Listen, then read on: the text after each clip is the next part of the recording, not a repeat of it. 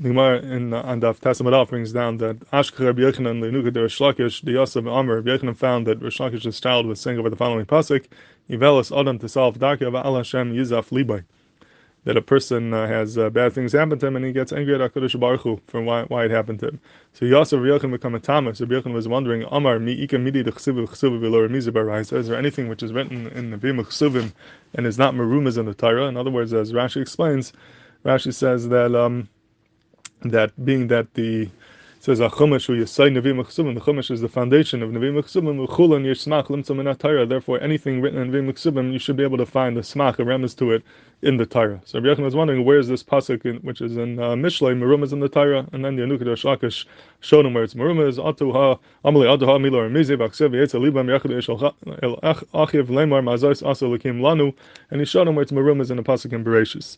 Now, based on this Gemara, I saw Glaldik Pshat to be Masber to be Miyashiv, the Rambam from Akasha of the Riven. The Rambam, the end of Hilchas Megillah, says a uh, famous halacha called Sifri Hanavim B'chol Aksidim Asidim Libatul Yimosa Mashiach Chutz Megillas Esther. So the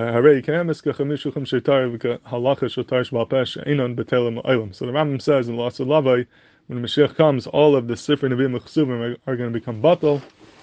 We're not going to have the Nevim Chsuvim anymore. The only one which will be left is Megillas Esther. That's what the Ram says. Now the Ravid is masking. Ravid says, uh, how can that be? You can't say that any sefer of Tanakh will become batal. Ain't sefer shem limud. There's no sefer that has no limud. There's no sefer that um, we don't learn something from. So if you learn something from it, if it's Torah, how can you say that it's going to become batal? So he's chaylik on the Rambam, and he says that Chazal never said that. That the uh, the other Sefer Tanakh will become batal. The question is, what's the Pshan in the Rambam? How does the answer this kasha the Ravid? How could a Sefer become batal if it has a mudim? If it has Torah, how could it be that the Torah will become batal? So I saw in the Kunshas Chanukah Megillah from Reb Aaron Turtzin the Talmud of the Brisker Rav, in uh, Simon Alf, he's Masber the Rambam al Piyar. He says it's before Nagamar over here that everything in Nevi'im Chesuvim is marumas in the Torah. There's a Rambam to it in the Torah. We don't always know how and where, but everything is ultimately marumas in the Torah. You could find all the different Nevi'im Chesuvim in the Torah itself.